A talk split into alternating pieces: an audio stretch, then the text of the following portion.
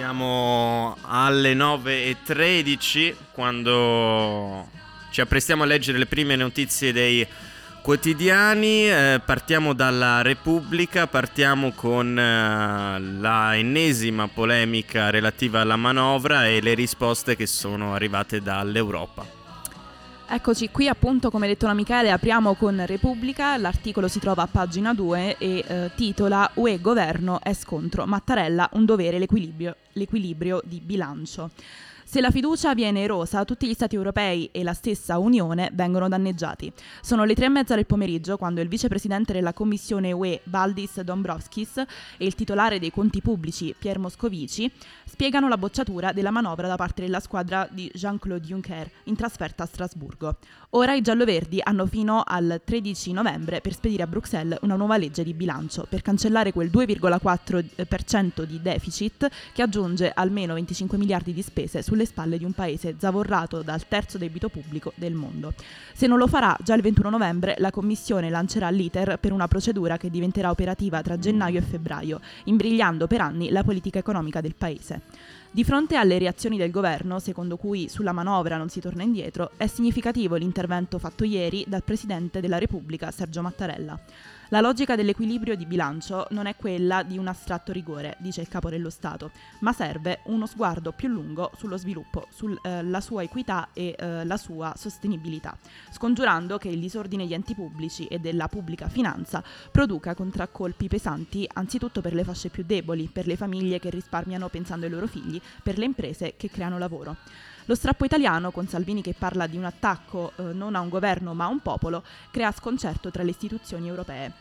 Uh, Dombros- Dombro- eh, Dombrovskis uh, scusate, ha enfatizzato il reale dispiacere con cui la Commissione ha bocciato la manovra, mai successo prima, ma con questi numeri non avremo alternative. D'altra parte per gli europei curare il debito con più debito può portare al punto in cui tutto diventa troppo pesante, allusione al rischio default. Ovviamente non siamo a questo stadio, anche se ieri lo spread ha chiuso a 313 punti a Piazza Affari e, e, e Piazza Affari scusate, ha perso lo 0,86%. E nel dibattito è intervenuto anche eh, Mario Centeneo, presidente dell'Eurogruppo, annunciando una discussione sui nostri conti nella riunione dei ministri del 5 novembre. I punti che mettono a rischio la tenuta del debito li ha indicati la stessa Commissione nel parere formale che boccia la manovra. Primo, la revisione della Fornero è una retromarcia sulle riforme che puntellano la sostenibilità del debito. Secondo il condono, eh, secondo, il condono può scoraggiare la già scarsa conformità al fisco. La flat tax sulle imprese è disinnescata dall'abolizione delle agevolazioni fiscali. Tutto questo rende l'Italia vulnerabile a eventuali shock esterni, un pericolo per tutti per il possibile effetto contagio. C'è il rischio di ricadute negative per altri paesi dell'euro. Sì, poi eh, la Repubblica porta direttamente nel taglio basso le um, dichiarazioni di Moscovici eh, sulla manovra. Sento dire che questa è la manovra del popolo contro la burocrazia, ma non è così. La spesa per interessi toglie risorse alla lotta alla povertà e agli investimenti. Chiediamo un nuovo bilancio entro il 13 novembre. La mia porta è sempre aperta. Spero che il governo italiano ascolti questo messaggio. Noi ci ascoltiamo gli Zen Circus e poi torniamo con le notizie del giorno.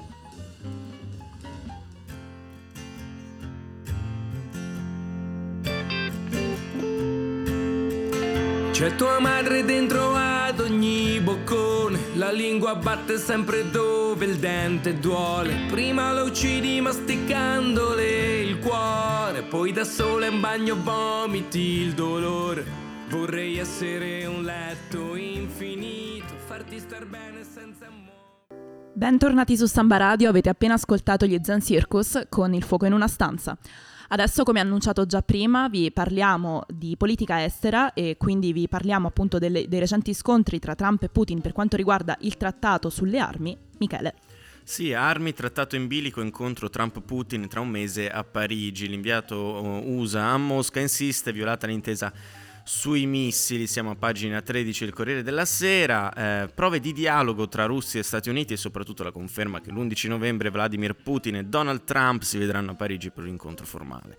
Notizia uscita dal colloquio moscovita tra il presidente russo e il consigliere per la sicurezza nazionale statunitense John Bolton, poi confermata dagli apparati. In occasione delle celebrazioni per i 100 anni dalla fine della Prima Guerra Mondiale, i due leader si ritroveranno in Francia e parecchi ehm, dei responsabili della sicurezza USA già si preoccupano, preoccupano per quanto il loro presidente potrà dire e fare. È ancora vivo il ricordo dell'ultimo faccia a faccia di luglio ad Helsinki nel quale Trump si disse d'accordo con Putin e in disaccordo con i propri servizi segreti. Questa volta sul tavolo non ci sarà solamente la questione delle interferenze russe nelle elezioni americane, ripetuta ieri anche da Bolton nel colloquio al Cremlino, ma il delicato problema dei missili agitata intermedia. Il capo della Casa Bianca, che ha appena annunciato di voler uscire dall'intesa perché Mosca non la rispetterebbe da anni, cambierà fronte all'ultimo momento, prenderà per buone le affermazioni di Vladimir uh, Vladimirovich, secondo il quale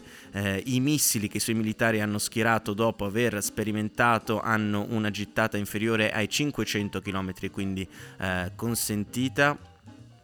Eh, I presidenti americani, almeno i repubblicani da Bush eh, Junior in poi sembrano avere la tendenza a dare ampio credito all'ex uomo del KGB che siede al Cremlino. George W. Eh, guardò Putin negli occhi in occasione del loro primo incontro a Lubiana nel 2001 e disse di avergli letto nell'anima. Trump si attiene a volte al copione scritto dai suoi e accusa Mosca delle peggiori nefandezze, dalle interferenze politiche alle violazioni dei diritti umani alla non applicazione dei trattati. Ma poi a quattro occhi trova Putin convincente e saggio. In ogni caso, per ora, la questione dell'uscita americana del, eh, dal trattato sui missili intermedi è praticamente eh, congelata. Eh, c'è stata la dichiarazione di intenti di Trump, ma poi gli USA hanno eh, effettivamente avviato la procedura prevista dall'accordo stesso. Bolton ha ricordato ieri come il suo paese sia certo che la Russia stia uh, viola- violando il patto da 5 anni. Secondo quanto firmarono Gorbaciov e Reagan nell'87, l'intera categoria dei missili con base terrestre ehm, è stata cancellata. Gli USA hanno distrutto 846 eh, missili capaci di raggiungere obiettivi distanti fra i 500 e i 500 5.500 km e eh, l'Unione Sovietica ne ha distrutti 1.846, ma Mosca avrebbe sviluppato una variante dell'Iskander con gettata inferiore ai 500 eh, chilometri eh, che invece sarebbe in grado di colpire tutta Europa dalle basi vicino Volgograd e nella Russia centrale. Il Cremlino ha sempre negato e continua a negare, in più attacca a sua volta la Casa Bianca. In Polonia e Romania ci sono strutture eh, USA in grado di lanciare missili da crociera Tomahawk, vietati pure loro. Mosca parla anche di eh, sistemi antimissili in via di schieramento in eh, Giappone. Era, è uno dei problemi del trattato proprio l'estremo Oriente, dove quasi la metà dell'arsenale nucleare cinese è costituito dai missili intermedi. Pechino non è firmataria del trattato e quindi ha le mani libere. Naturalmente i più preoccupati di quanto accade sono gli, gli europei, o almeno alcuni di loro, dalla Germania alla Francia. Di diverso avviso eh, i paesi di frontiera, i polacchi capiscono l'annuncio di Trump, i baltici vanno oltre. Il ministro della difesa estone Yuri Luik ha detto al Corriere le violazioni russe sono state numerose e già Obama le aveva sottolineate. I russi si sono sparati su, su un piede da soli. Luik ha poi aggiunto che c'è comunque la possibilità di firmare un altro trattato ed effettivamente questa sarebbe anche l'intenzione di Washington per coinvolgere pure Pechino, ma Mosca per ora non sembra accettare l'idea. Ma adesso vi lasciamo con qualcosa di un po' più positivo, ascoltiamo i dei giornalisti con Felicità Puttana.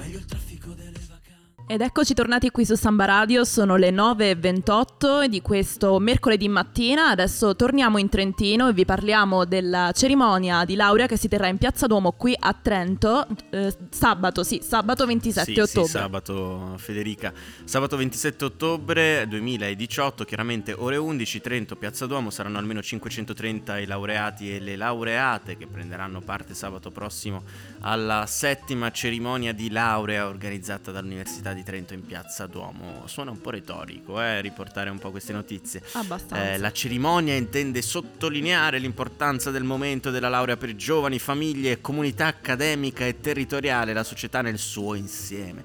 Vuole anche ribadire il legame profondo tra città e comunità studentesca universitaria, contrassegnato dalla crescita e dall'arricchimento reciproco.